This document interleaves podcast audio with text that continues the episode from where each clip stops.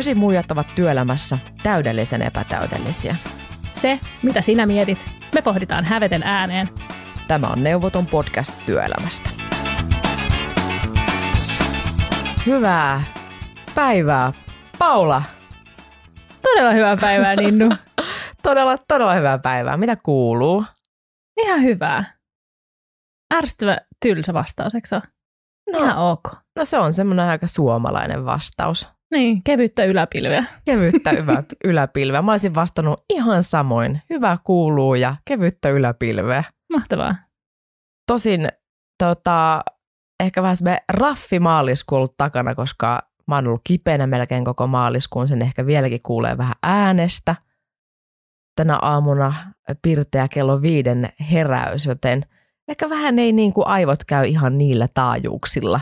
Ei ne yleensäkään kovin korkeita taajuuksia on, millä ne mun aivot käy, mutta tänään ne käy vielä pikkusen vähän matalimmilla taajuuksilla. Mä ajattelin, että sä oot laskeutunut siis mun tasolle. No mä oon laskeutunut nyt sinne kevyen yläpilveen varmaan.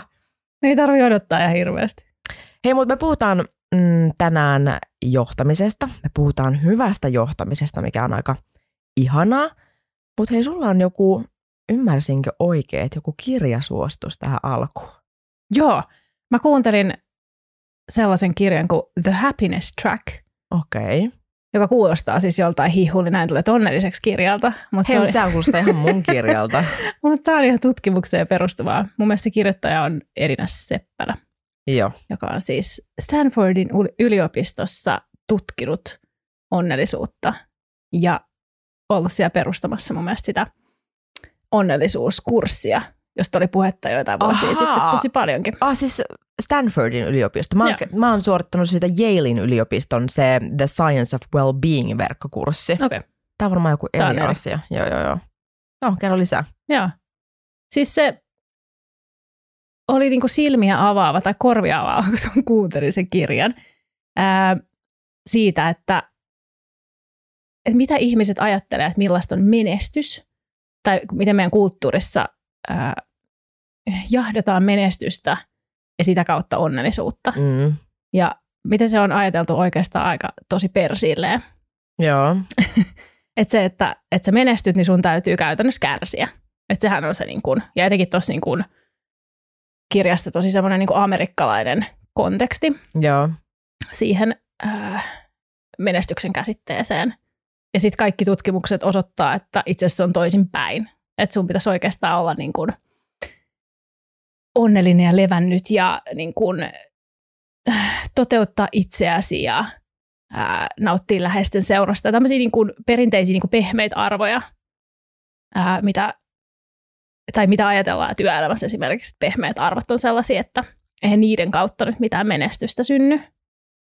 Se onkin aivan toisinpäin. Niiden kautta sitä nimenomaan syntyy, ja sitten jos sä oot onnellinen ja tyytyväinen ja haluat tavoitella uusia unelmia, mutta susta ei tunnu kuitenkaan siltä, että sut on rääkätty ihan totaalisesti piippuun, niin sitten sä todennäköisesti pärjäät vielä paremmin kuin sitten, että sä oot kiristetty ihan täysin jonnekin korporaatiosyövereihin suorittamaan vaan asioita. Tämä on niin jännää, kun tästä on tätä tutkimustietoa, mitä säkin nyt kerrot. Siihen on niin kuin hirveän vaikea uskoa. Että me luetaan tätä ja sitten ollaan se, että joo, näin se on, ja hetken kuluttua me ollaan taas niin kuin luisuttu sinne suorittamisen trackille. Just näin. Tämä on jännä, niin kuin mä sanoin, että mä oon itse tehnyt sitä Yalein The Science of Wellbeing -kurssia. Ja siellä myös se on nimenomaan, että mikä tekee ihmisen onnelliseksi. Ja tutkimuksen näkökulmasta luonnollisesti tätä teemaa lähestytään. Ja siis sehän ei ole esimerkiksi raha, tai se ei ole materia. Puhutaan just tästä hedonistisesta adaptaatiosta, että kun sä saat jotain, niin se aika, minkä se tekee sut onnelliseksi, niin se on aika lyhyt, ja onko se edes oikeasti niin kuin onnellisuutta. Että sieltä tulee kyllä hyvin vahvasti se viesti, että se raha ei tuo sitä onnellisuutta, eikä materia tuo sitä onnellisuutta, vaan esimerkiksi kokemukset tuo onnellisuutta, tai se, että sä autat muita tai annat muille, niin se itse asiassa tekee todella onnelliseksi. Mutta siis Summa summarum, mikä tämän kirjan nimi oli? The Happiness Track. The Happiness Track, kannattaa siis lukea. Kannattaa lukea tai kuunnella. Tai sitten Yalen The Science of Wellbeing -kurssi. Niin sitten tulee autuaksi sen suhteen, mikä tekee onnelliseksi, mutta sitä on kuitenkin tosi vaikea noudattaa. Niin tulee hetkellisesti autuaksi, voi puolen vuoden päästä todeta unohtaneensa koko asian. Tänään me puhutaan johtamisesta, me puhutaan hyvästä johtamisesta, niin kuin mä äsken sanoin, ja mä sanoin, että se on aika ihanaa. Se on mun mielestä ihanaa sen takia, kun johtamisesta puhutaan paljon ja aika paljon myöskin räntätään ja puhutaan siitä, että on huonoja johtajia ja vitsi miten huonoa johtamista, eli siellä, täällä ja tuolla, niin nyt me lähdetäänkin niistä hyvistä johtajista ja hyvästä johtamisesta liikkeelle. Sirkat sirittää. Sirkat sirittää. Ei vain sitä. Ei siritä. Mikä on sun eka kokemus, tai mikä on ensimmäinen positiivinen johtamiskokemus, joka sulla tulee mieleen? Mä mietin tätä. Mulle tulee itse asiassa mieleen, mä olin varmaan joku, voisikohan olla joku parikymppinen, 19-20-vuotias, ja mä olin silloin töissä City Marketissa kassalla. Ja meillä oli semmoinen asiakaspalvelupäällikkö, joka johti sitä kassahenkilöstöä. Hän oli itsekin varmaan aika nuori, mutta hän oli tosi hyvä. Mä muistan, että hän oli positiivinen, reilu, jämäkkä johtaja, joka piti huolta jämptisti asioista, työvuoroista ja vastaavista niin kuin todella, todella hyvin. Ja muutenkin niin kuin johti sillä omalla esimerkillä, että jos hän vaikka välillä hyppäsi niin kuin sinne kassaduuniin mukaan, niin mä muistan, että pystyy katsomaan häntä ylöspäin siinä työssään, niin kuin mitä hän tekee. Ja ne asiat oli jotenkin niin kuin tosi perustavanlaatuisia. Että ne oli niin sanotusti aika perusasioita, niin kuin mä sanoin, että vuorot on kunnossa ja on hymyilevä ja reilu ja oikeudenmukainen ja jämpti ja niin edelleen. Mutta ne oli kuitenkin loppupeleistä aika isoja juttuja, kun miettii, että mä olin parikymppinen nuori ja ehkä niin kuin ensimmäisessä sellaisessa niin kuin, teetkö, kunnon duunissa, että se oli muutakin kuin vaan kesäduuni. Niin se antoi vähän niin kuin, se asetti sellaista tiettyä rimaa sille tulevaisuuden johtamiselle. Että mä pystyin katsomaan niin kuin, tai vertaamaan sitä tulevaa johtamista, että hei, mua on joskus johdettu näin ja se meni hyvin, että mikä pitäisi sen tason olla. Mutta siis propsit tälle tyypille. Tämä oli varmaan semmoinen asia, mitä ei ehkä silloin niin tajunnut, mutta jälkeenpäin kun sitä muistelee, niin sitten funtsiikin, että hän oli itse asiassa aika mainio duunissaan. Kuulostaa siltä. Mites ja luulen, toi pätee tosi moneen, että niistä oman työuran varrella vastaan tulleista johtajista aina jossain on jotain hyvää. Tai no, mä en usko, että kenestä kukaan niin kuin täysin läpipaha tai huonokaan. Että sitten on aina jotain hyvää, jotkut on sitten vaan parempia kuin toiset. Näin se varmaan menee. Näin se menee, olipas. Mikä on sun ensimmäinen niin kuin, tämmöinen positiivinen johtamiskokemus? Mulla se liittyy myös ihan sinne niin kuin, työuran alkuun. Mä oon ollut kyllä silloin kesätöissä, mutta mä olin golfkentällä kesätöissä tosi monta vuotta ja vielä opiskeluaikoinakin kaikki kesät. Ja mä olin siellä toimiston puolella caddymasterina, eli siellä missä vastaanotetaan pelaajia. Ja itse pelasin kilpaa, tiesin siis lajista myös. Et en ollut pelkästään niin kuin töissä täällä vaan ihan oikeasti ymmärsin, että mistä on kyse. Ja se oli sellainen golfkenttä, minne ei päässyt niin kuin vierailijat pelaamaan ihan milloin vaan.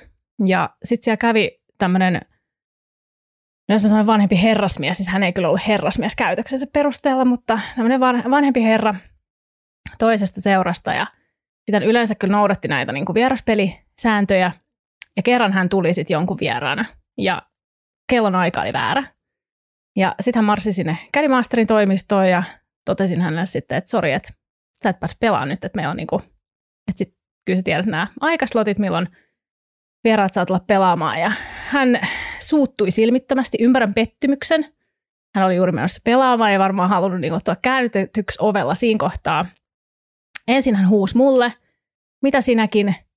piip, tytön hupakko siellä lyhyissä sortseissa, sä tiedät yhtään mistään mitään. Totta kai lyhyet sortsit vedettiin mukaan. Mä muistan tämän vielä, että hän viittasi mun lyhyisiin sortseihin. Eikä mahtavaa.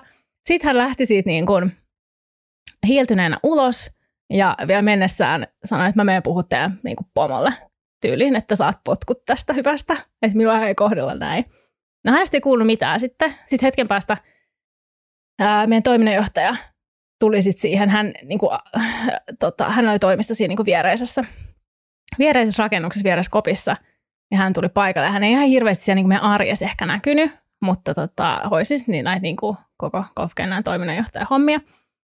Tuli siihen ovelle toteamaan sitten, että no niin, pahoittelut tuosta, että tuo herra sai sitten pelikiellon tänne, että ei ole tulossa sitten häiritse teitä enää, ja lähti sitten pois siitä. Ja tai sellainen, mitä mä ajattelin, että totta kai niin kuin nuorena tyttönä ja työntekijänä siellä ajattelin, että nyt se menee sinne aukoa päätä sinne toiminnanjohtajalle, eli meidän pomolle, ja kohta tulee joku niin kuin kurin palautus, että kyllähän sinun olisi ehkä pitänyt tietää, päästää tämä tyyppi, että tämä on riittävän tärkeä tai jotain muuta. Mutta ei, hän piti meidän puolia ja passitti sen urpon takaisin omalle kentälle. Eikä tullut takaisin enää sitten, kun ehkä seuraavan kesänä tai jotain, joo. Mitä sä oot mieltä, miksi johtajaksi halutaan ylipäätänsä? Toi on mun mielestä ihan todella hyvä kysymys. Status, valta, raha, aito johtamismotivaatio, ehkä kiinnostus siihen niin kuin substanssiin ja sitä kautta ehkä niin kuin halu nousta sitten ylöspäin, jotta saa enemmän vaikutusmahdollisuuksia siihen substanssiin. En mä tiedä, miljoonaa eri syytä.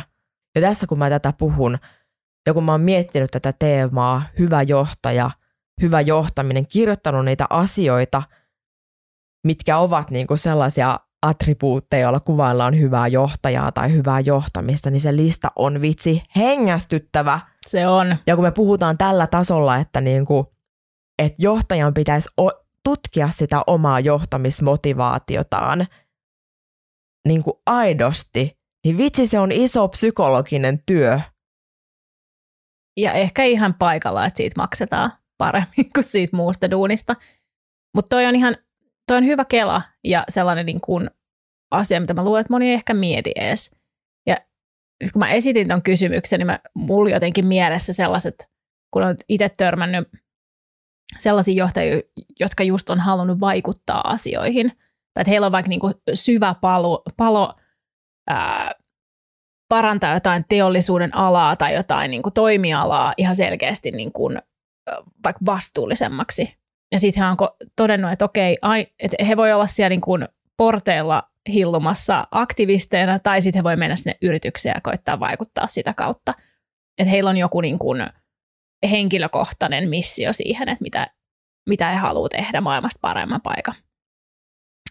Ja sitten se on tavallaan manifestoitunut siihen, että he on päätynyt johtamaan ihmisiä, mikä sitten on tietenkin eri asia kuin se, että sä ajat jotain asiaa, jos sä oot kiinni. Ja toki niin kun, jos sä tosi intohimoisesti suhtaudut omaan agendaasi, niin sit todennäköisesti, tai se on todennäköisempää, että ihmiset myös seuraa ja sieltä löytyy muitakin ja se on innostavaa. Ja se on itse asiassa yksi sellainen asia, mikä mäkin olen listannut tänne, mä kaivelin, että mitä internetsi sanoo, että mitä on hyvä johtaja, niin se on todella pitkä se lista ja se vaihtelee, mutta se niin kuin vision sanottaminen ja sen näyttäminen muille ja toteen laittaminen yhdessä tiimin kanssa on yksi niistä. Mun on jo pakko, mä kaivan tämän oman listan, mitä mä oon tänne kirjoittanut. Mä oon kirjoittanut tänne, siis ihan lopetin tämän listan kirjoittamisen kesken. Kun mä voin sitten niinku sanoa joka kerran sen check, jos mun listat löytyy. Mutta siis mulle tuli oikeasti hikiotsalle, kun mä luin tätä. No ihan ykkönen, että hän tuntee itsensä. Ja tässä mä puhuin sitten semmoisesta psykologisesta työstä itsensä kanssa. Niin se on aika iso juttu. No, että hän pystyy rakentamaan psykologista turvallisuutta. No, jotta hän pystyy rakentamaan psykologista turvallisuutta, niin hänen täytyy kokea itse olevansa turvassa, ja se on taas nyt sitä psykologista työtä. Hänellä pitää olla motivaatiota johtaa. Just tämä, että miksi haluan olla johtaja. Hyvä johtaja kuuntelee, hän kysyy, hän antaa palautetta, hän on läsnä, hän on helposti lähestyttävä, hän on palvelee, hän on visionäärinen, hän on strateginen, hän on haavoittuvainen, hän uskaltaa olla keskeneräinen, hän auttaa sua aidosti siinä sun työssä, hän palvelee ja niin edelleen ja niin edelleen. Ja sitten tässä kohtaa mä niin kuin hengästyin ja lopetin. Mä lisäisin tuonne vielä sietää epävarmuutta, luottaa tiimiinsä, nostaa muita, kantaa vastuun. On tietyllä tavalla tinkimätön ja sanon, että pystyy tunnustamaan omatkin virheensä. Ja sitten toi näyttää suunnaa astaan tavoitteet, mutta taisit sanoakin ne. Mutta siis tämähän ihan niin kuin, kuka pystyy tuon? Ei kukaan. Niin. Mutta tämä on ehkä hyvä niin kuin miettiä, kun puhutaan hyvistä johtajista ja millaisia kokemuksia meilläkin on ollut. Että onko kukaan ikinä täydellinen, niin ei varmasti, tai pystyykö kukaan noin yhtä aikaa kaikkia näitä asioita, niin ei. Mutta odotetaanko me hyviltä johtajilta kaikkea tätä? Ja mä oon tätä miettinyt tässä myös, että kategorisoidaanko johtajat niinku hyviksi tai pahoiksi. Tämä on niinku totaali eri ääripäät. Et aika vähän on sellaista puhetta siitä, että ihan ok, että se on ihan hyvä johtaja. Mulla on ehkä just se, että kenen kanssa se tunnekokemus on niin kuin kokonaisuutena jäänyt sinne plussan puolelle.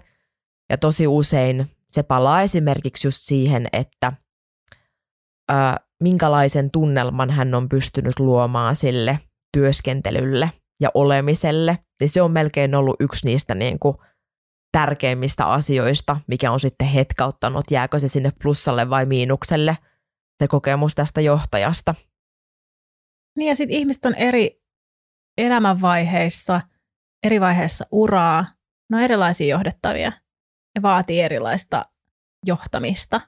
Että jos sä mietit sellaista ihan just uraansa aloittelevaa tyyppiä, joka todennäköisesti vaatii enemmän sparria ja tukea ja kannustusta ja sitten joku tosi kokenut kettu, joka on jo pitkään ollut, niin kaipaa sitten taas tosi erilaista johtamista. Eikä ainakaan niin kuin mikromanageerausta tai harva näin myöntää ja kaikkea siihen välille.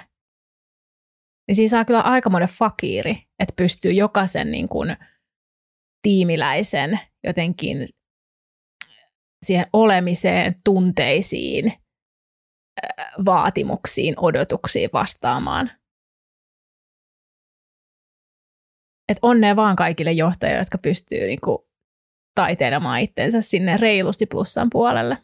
Ja tässä on just se, ensinnäkin totta kai johtajat ovat johtajien positiossa syystä, heille maksetaan sitä enemmän syystä, heiltä on oikeus odottaa pikkusen enemmän syystä, mutta niin kuin johtajiin kohdistuu myös tosi kovaa arvostelua. Kaikki tietää sen, että ennen kuin he ovat itse vanhempia, niin ovat silleen, että hei, meidän lapsi katso televisiota ja ei syö niinku herkkuja joka päivä ja niin edelleen, niin edelleen. Ja se on helppo sanoa, kunnes tulee vanhemmaksi ja asioita alkaa tapahtumaan. Ja on tosi helppo arvostella johtajia ja johtamista silloin, jos ei ole ollut siinä positiossa tai tehtävässä itse. Ja sitten kun pääsee kokeilemaan sitä, niin se on oikeasti, se on todella haastavaa. Mitä mieltä sä oot? Synnytäänkö johtajaksi vai voiko hyvä johtajuutta opetella? Kyllä se synnytään ja sitten se on siinä. Ei mä uskon, että kuka tahansa voi periaatteessa, tai kenestä voi periaatteessa tulla hyvä johtaja, jos on vaan tarpeeksi halua kehittyä ja ne tietyt resurssit, niin why not? Mitä sä ajattelet? Just näin. Se on joku semmoinen vanha myytti siitä, että on semmoinen, tiedätkö, karismaattinen, visionäärinen johtaja, joka tulee mestoille ja saa ihmiset jotenkin. Semmoinen niin kuin herätysliiketunnelma. Joo. Meininki. Että se on ehkä se niin kuin mielikuva, mikä monella on sellaisesta niin kuin hyvästä johtajasta. Niin mä oon vähän eri mieltä. Ja nimenomaan se, että kun me todettiin aluksi, että se niin kuin lista sille hyvälle johtajalle ja johtamiselle on niin kuin pitkä. Että sä tunnistat, että mitkä on siellä ne mun vahvuudet johtajana. Sä lähdet vahvistamaan niitä sun vahvuuksia, niin sittenhän ne kehityskohteet pikkusen siellä niin kuin nämä niin kuin automaattisesti näyttävät ja tuntuvat pienemmiltä kaiken sen niin kuin hyvän keskellä. Ja tämä on mun mielestä semmoinen tärkeä näkökulma nyt ihan kenelle tahansa johtajalle, että mitkä on niin kuin ne sun vahvuudet. Panosta niihin. Mm. Ja kun niitä on meillä jokaisella, ja juuri niin kuin sanotte, että kukaan ei ole täydellinen eikä tarviikaan olla. Mutta mä haluaisin tietää, Paula, koska sä olet ollut johtaja, niin millainen johtaja sä olet parhaimmillasi? Mä mietin. Mä voin sitten validoida vastauksen. Ai kauhean. Opponoi. Mä oon sanonut aikaisemminkin täällä, että mä oon aina ihmisten puolella, että se on se mun tavallaan teesi, mutta se on semmoinen niin lähtökohta. Se on sun vaaliteema. Se on mun vaaliteema. Mä oon ihmisten edessä, vaan niiden puolella. Mutta se ehkä kertoo siitä niin kuin mun ajattelutavasta, että ne on ne ihmiset, jotka tekee sitten sen tietenkin duunin, olipa sitten ihan todella niin kuin raflaavasti sanottu. Ihmiset yleensä tekee sen työn. Että sitten jos sä pidät huolta niistä, niin sitten ne todennäköisesti tekee sen duuninsa paremmin, jolloin sitten hyvä kumuloituu. Mutta siis vaikka mä sanon, että mä oon ihmisten puolella, niin kyllä mä oon niin kuin itse henkilönä tosi tuloshakunen kaikin puolin. Mutta se, että miten se niin kuin niistä ihmisistä saadaan ulos, ei ole sitä, että niin kuin nyt tuijotetaan jotain numeroa, ja jos ei se onnistu, niin sitten helvetti on irti. Vaan mä koen, että mun, niin kuin, mun tehtävä johtajana on mahdollistaa niille ihmisille se työn tekeminen niin, että he saa sen tuloksen aikaiseksi, koska yksin mä en sitä tee niin kuin missään nimessä. Niin sen takia mä oon niin ihmisten puolella, jotta he saisivat niin mahdollisimman hyvät edellytykset tehdä sitä hyvää tulosta. Jos mietit isoja organisaatioita, niiden bonustavoitteet esimerkiksi, niin ne voi olla aika ulkokultaisia monen arjessa. Toki niiden pitäisi tietenkin olla sellaisia, että ne näkyy siinä arjessa ja tavoitella oikeita asioita, mutta voi hyvin olla niin, että niillä ei oikeastaan mitään merkitystä työntekijälle.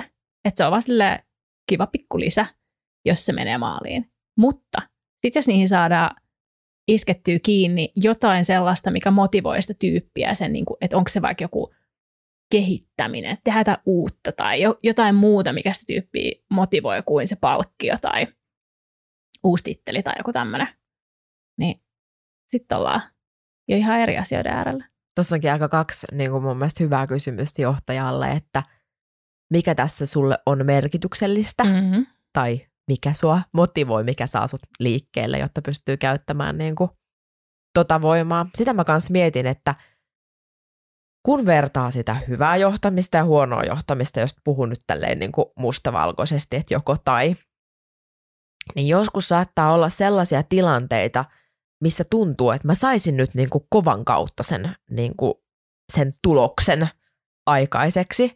Ja se voi tuntua aika niin kuin herkulliselta tai houkuttelevalta vaihtoehdolta valita niin kuin nyt se kova tie, että sä määräät, käsket, ärähdät, karjut, johdat pelolla tai jotain muuta. Ja se voi ollakin niin, että se toimii sen kerran, 2 tai 3, mutta sitten se ei enää toimi. Sitten alkaa tapahtumaan niin kuin huonoja juttuja.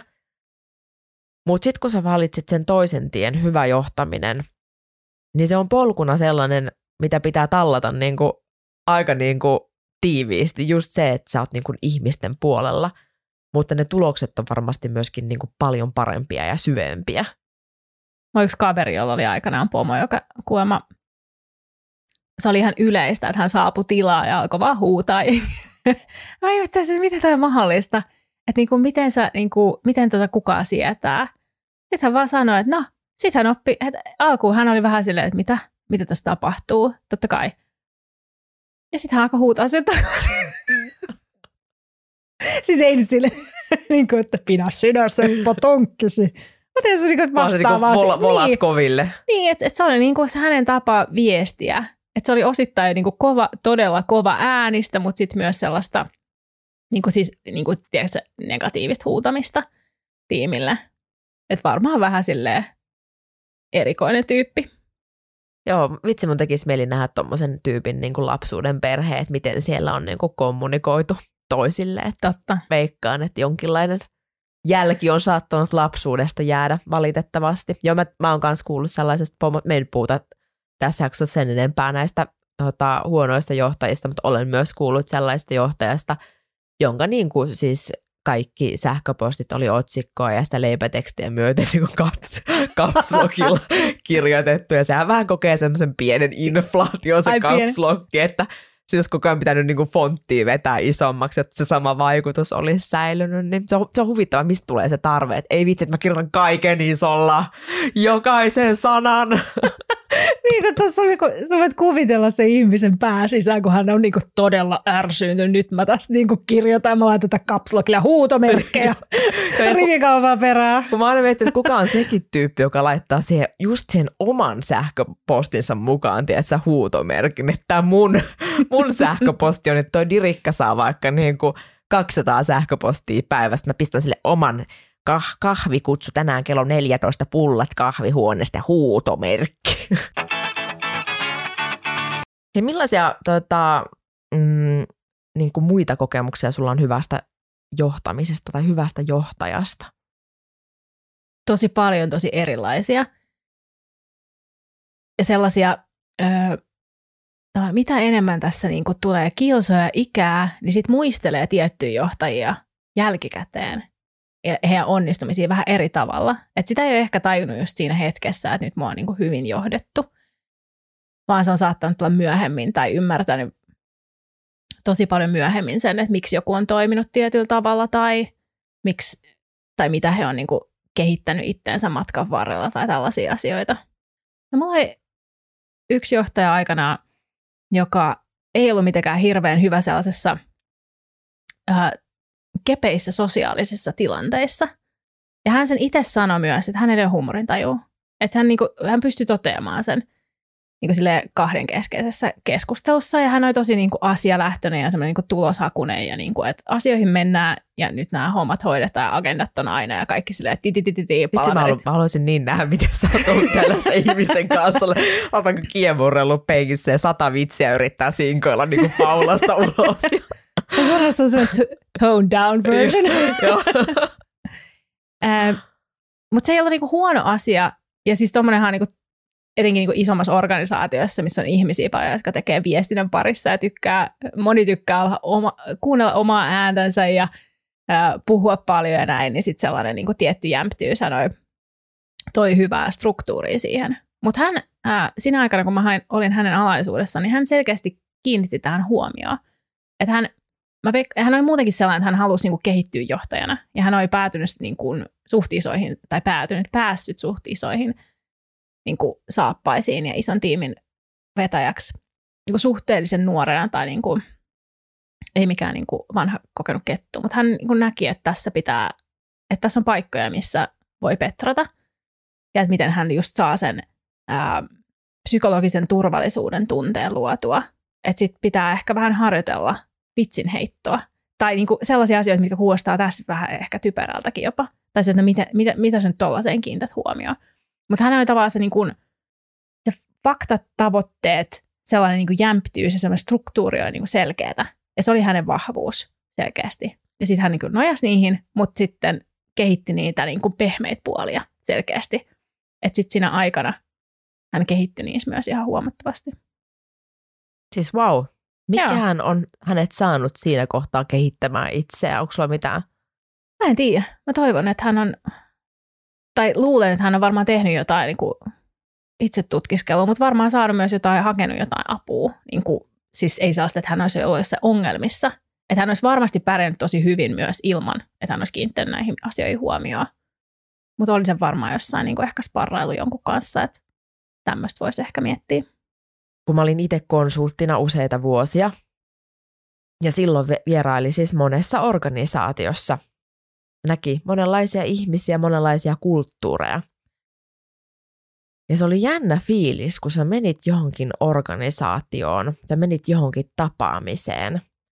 Ja sit sä aistit sellaista, teetkö, levollisuutta, rauhallisuutta, kepeyttä, kuitenkin määrätietoisuutta, tavoitteellisuutta.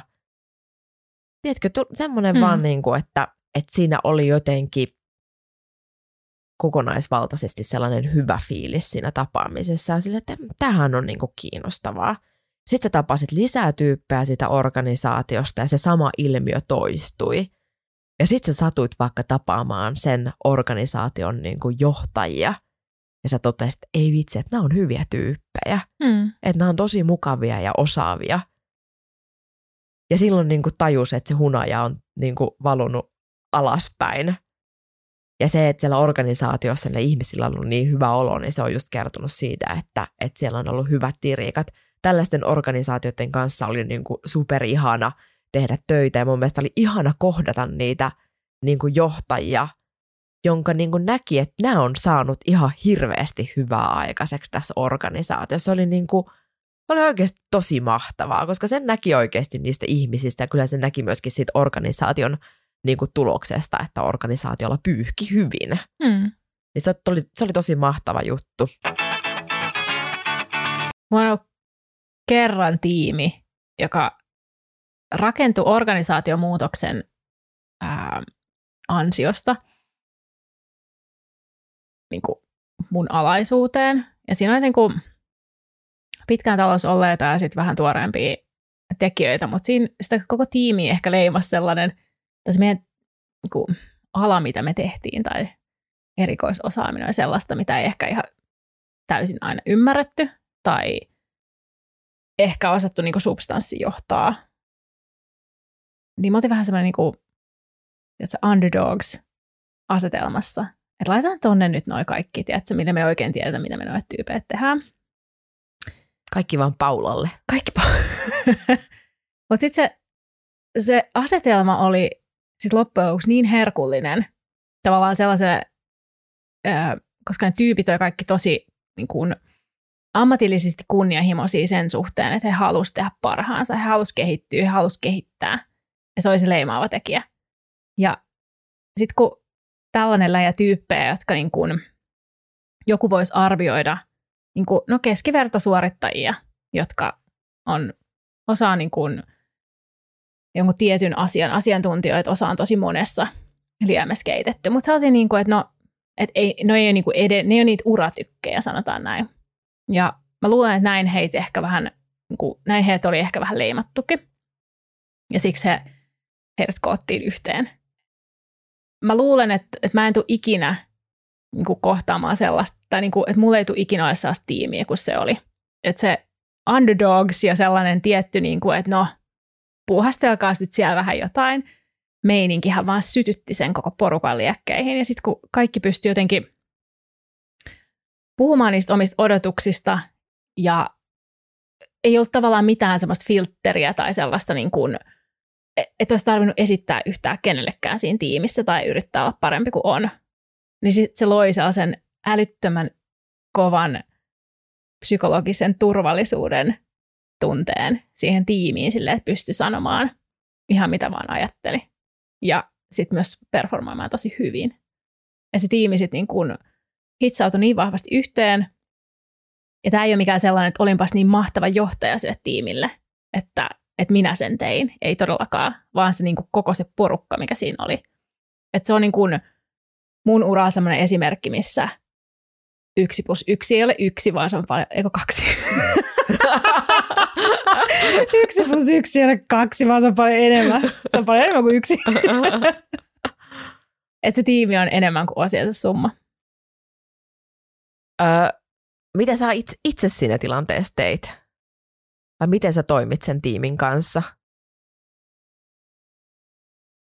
No se olisi ehkä paras, jos joku kertoisi heistä, mutta mun ehkä rooliksi tuli se, että mä olin sitten se, joka kävi ikään kuin ylemmää portaalta tai jostain hankkimassa niin kuin, sponsorointia projekteille tai myymässä projekteja. Ja niin kuin tavallaan mä olin se backuppi ja se, joka käy niin kuin vähän ottamassa turpaa sieltä täällä tuolla tiimin puolesta. Että sitten mä huolehdin siitä, että he saa tehdä sen duuninsa ja mä voin käydä sitten nämä haastavammat keskustelut tai keskittyy johonkin niin kuin politikointiin, mikä ei sitten heille, heidän duunissaan mitenkään olisi muuten jeesannut.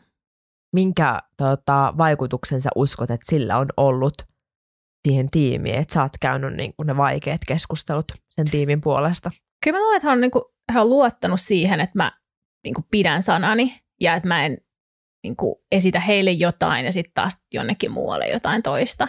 Että se, mä myös itse koin, että mä voin olla oma itteni heidän edessään, että vaikka mä oon niin kuin selkeästi sen niin kuin tiimin vetäjä, mutta myös osa sitä tiimiä. Että se ei ollut sellainen, että nyt tulee just joku herätysliikkeen tyyppi sinne tai että jollain vaan nyt on joku sellainen rooli. Että se oli mulle siinä niin kuin porukassa tosi luontainen rooli.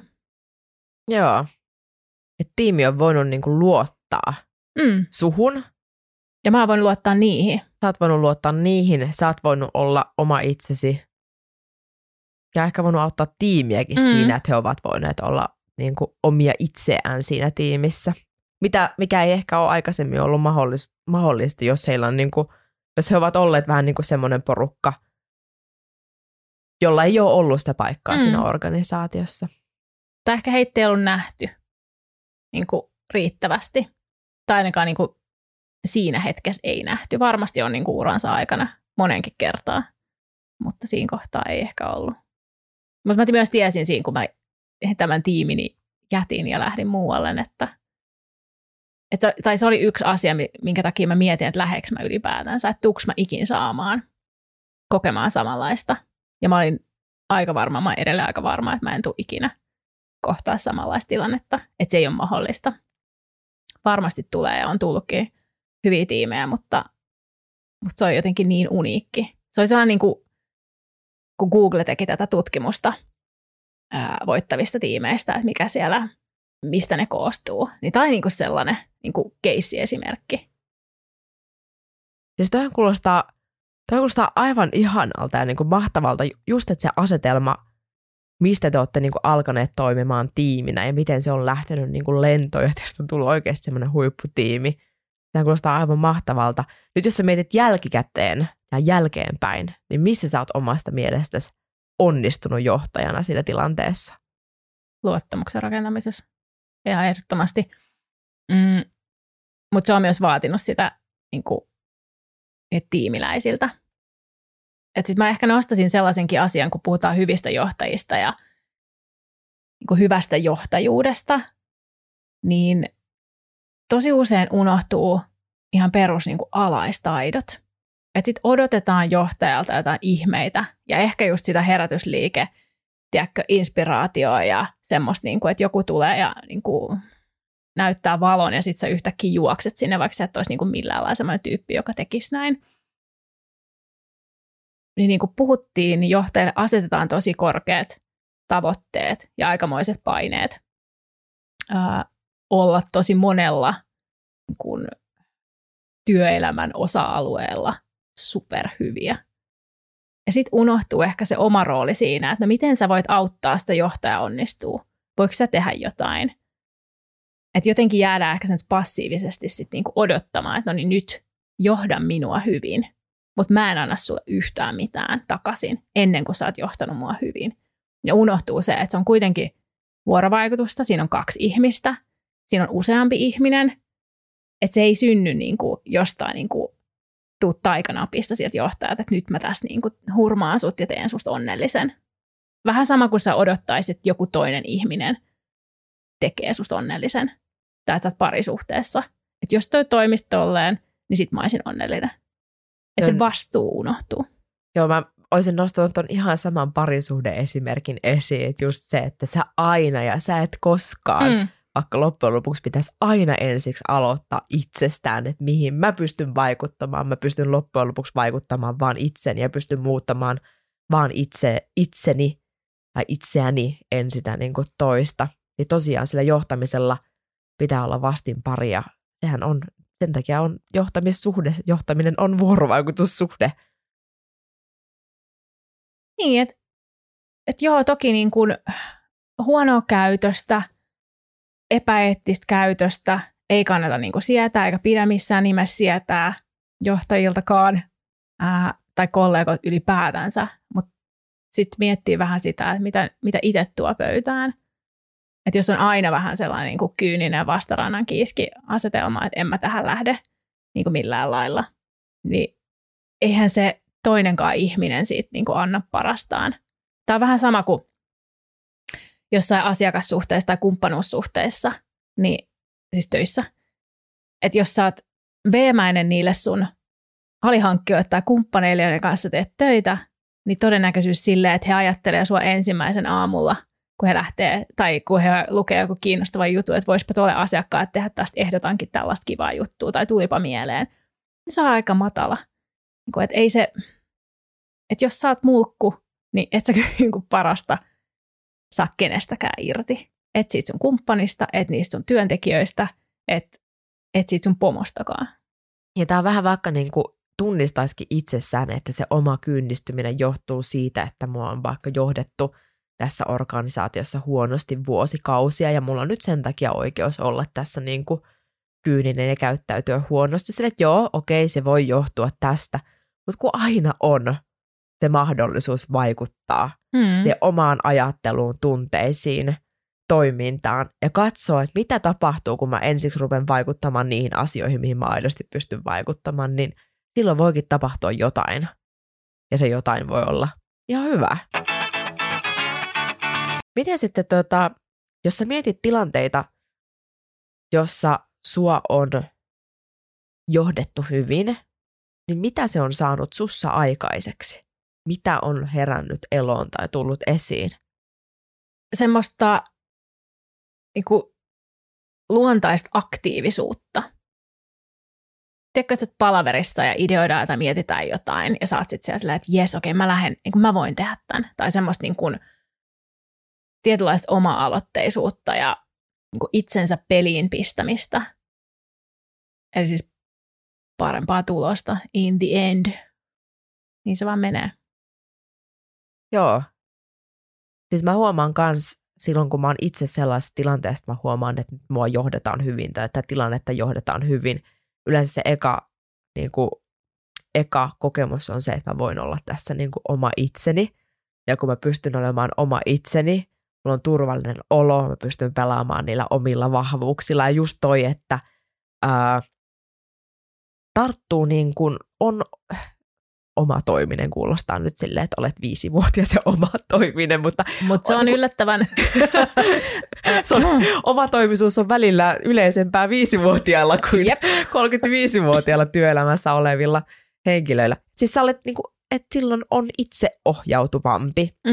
Just näin. Ja usein kun se pitää myöskin sisällään, että sit kun on sitä hyvää johtamista, niin tämä johtaja ei ole sellainen, että hän itse kaataa niitä ratkaisuja, vastauksia, neuvoja sieltä ylhäältä alas tai mikromanageroi, vaan päinvastoin hän antaa niin kuin ihmisille mahdollisuuden luoda, keksiä ratkaisuja. Ja silloinhan sä, kun sulla on jo siinä vaiheessa aktiivisempi rooli ja saat käyttää niin kuin sitä sun potentiaalia, niin se, että sä lähdet myöskin niin kuin toteuttamaan niitä asioita, niin se mahdollisuus siihen on suurempi.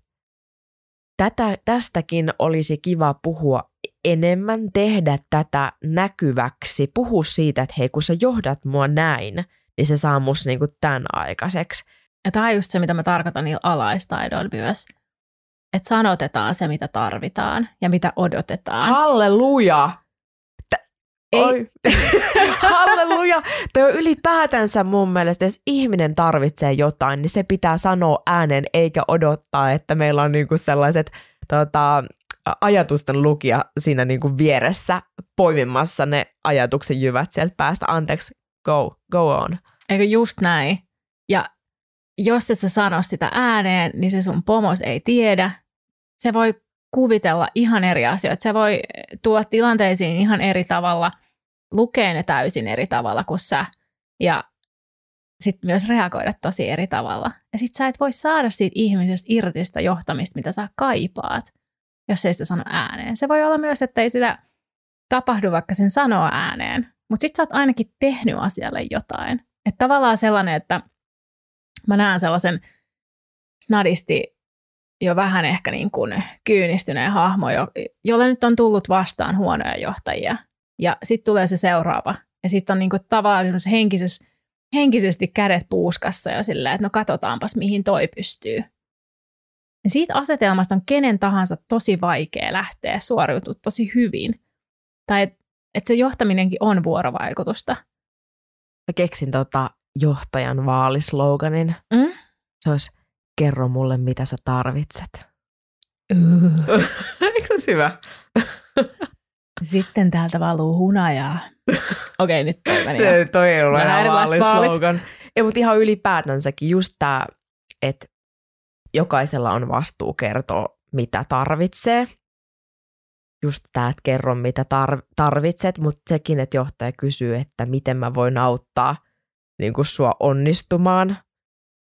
Toi on tosi hyvä kysymys. Kysyy. Sitä kysytään ihan tosi harvoin. Vaikka se voisi olla käänteentekevä, mutta tulee mieleen monta sellaista hetkeä, kun multa olisi kysytty toi kysymys, niin olisi auennut se lipas, jota mä en ole uskaltanut itse avata. Just niissä hetkissä, kun mun olisi pitänyt ehkä sanoa, mitä mä tarvitsen, mutta mä en ole jostain syystä siihen pystynyt, niin siinä olisi voinut hyvä johtaja sen avaimen kanssa avittaa. Niin ja vaikka sen kysymyksen kysyisi, siihen ei saa mitään niin kuin siinä hetkessä. Ja sitten jos sen kysyy uudestaan, niin sit se ehkä se tyyppi on ehtinyt sitä miettiäkin. Ja tämä on, niinku on hyvä pointti, koska varsinkin jos sulla on ollut tietynlainen tapa johtaa ja sitten sä tuut yhtäkkiä silleen, että hei, kerro mitä sä tarvitset tai miten mä voin auttaa sua onnistumaan. Sä oot ennen ollut sellainen niinku Excel-niilo, johtanut niinku numeroilla ja asioita ja sitten sä tuut tällaisen vähän niin kuin... En sano hipahtavaa, mutta vähän tämmöisen kävit verkkokurssin ja... niin, silleen kävi. Niin siinähän on toinen aivan silleen, että mikähän nyt reijoa vaivaa. Ja se ei välttämättä se tilanne ole sit kovin luonnollinen, niin kannattaa kysyä toisenkin kerran toisessa tilanteessa. Tai sitten voihan sanoa, että hei, että mä harjoittelen tässä nyt uudenlaista tapaa niin kuin johtaa. Et siksi mä esitän sulle tällaisen kysymyksen. Ja sä voit antaa siihen vastauksen nyt tai sä voit antaa siihen vastauksen myöhemmin. Voidaan palata tämän asian ääreen niin kuin myöhemmin, mutta hei, auta mua tässä. No jos sä saisit kokeilla jonkun johtamista, ihan kenen vaan, tässä maailmassa, tässä universumissa, ikunavaikuttaneen hahmon, kenen alaisuudessa haluaisit vähän aikaa testaamassa? Jalosen Jukka. Jukka Jalonen. Miksi? Kai tunnet Jukka. No juu, mutta miksi? No juu. Juu. No sen takia, että mua kiinnostaisi kokeilla urheilumaailman johtajaa. Kuten mä oon sanonut aikaisemmin, niin mä oon ollut jääkiekkoradiossa juontajana ja haastatellut paljon päävalmentajia ja niin kun päässyt vähän haistelemaan, että minkälaista kiekkomaailman valmentajuus ja johtaminen on ja it's not always pretty. Ja mä oon ymmärtänyt, että Jukka Jalonen on tehnyt asioita pikkusen eri tavalla ja häntä voisi kutsua myöskin ihmisjohtajaksi. Hän on saanut tosi upeita tuloksia aikaiseksi oman tiiminsä kanssa. Että hänelläkin on ollut nuoria tiimejä, jos on ollut nuoria tyyppejä, ei välttämättä ne kovimmat NHL-pelaajat aina niin kuin siinä joukkueessa kasassa. Ja silti hän on saanut luotsattua heitä hyviin tuloksiin just sen kautta, miten hän on johtanut sitä koko tiimiä ja ihmisiä ihmisinä ja käyttänyt niitä heidän niin kuin vahvuuksiaan, niin se olisi tosi kiinnostava kokeilla, että minkälaiselta tuntuisi Jukka Jalosen johtaminen. Jukan täytyisi tosin ihan ensimmäisenä opettaa mulle varmaan, niin kuin, että kun luistellaan, niin miten jarrutetaan, koska se mulla on ollut aina se haaste, että mä oon niin kuin tosi innokas ja aika kovaakin osaan luistella, mutta mä en osaa jarruttaa. Niin heti sen jälkeen sit voitaisiin mennä vähän niin kuin syvempään päätyyn tässä johtamisessa. Mä näen sut rundaamassa kaukaloa silleen. Silleen vähän täysillä reunaa ja sitten niinku liukuen kohti seuraavaa kulmaa. Mutta kun se on totuus. Mä muistan aina, mulla on ollut paljon intoa, vähän taitoa. Niin, tällaisen johdettavan Jukka kohtaisuus. Musta olisi itse asiassa mahtavaa mennä jonnekin jäälle kaukaloon ja sitten Jukka ja silleen, ei noin. Okei, sama kysymys sulle, jos sä saisit valita. Kuka johtaisi Paulaa? Mä menen nyt todella ekstriimi päätyy, koska mä mietin tätä. Ja sit mä mietin, että mulle tuli vaan mieleen historiallisia hahmoja. Ja sit mä menin niinkin pitkälle, että jos saa valita fiktiivisen hahmon. Ai sä oot valinnut fiktiivisen hahmon? Joo, mä ottaisin Jeesuksen. Koska mietin nyt. Se on niin kuin, mä oon sanonut... Mä Mä en odottanut tätä. Niin. Mä voin sanoa, että mä en odottanut tätä. Jukka Jalonen ja Jeesus tässä on nyt meidän idolen ihan samalla viivalla. Ei kaikki. Mut mietin nyt. Siis Jeesushan on ollut niinku ensimmäinen ajatusjohtaja, eikö vaan? Lähtökohtaisesti. Jep. Niin. Ja sit se on saanut jengi seuraa sitä, se on rytkyispainellut menemään tuolla ja niinku... Sillä on ollut ihan eri sana sanottavana kuin muilla. Ja vasta virtaa. Ja se on saanut jengin sinne niin. Ja sit siellä on käynyt köpelösti. Ja sit hän on kuitenkin sujahtanut taivaaseen. No niin, Jukka. Jeesus, jos kuulette tämän huudon, tulkaa johtamaan Ninnoa ja Paulaa.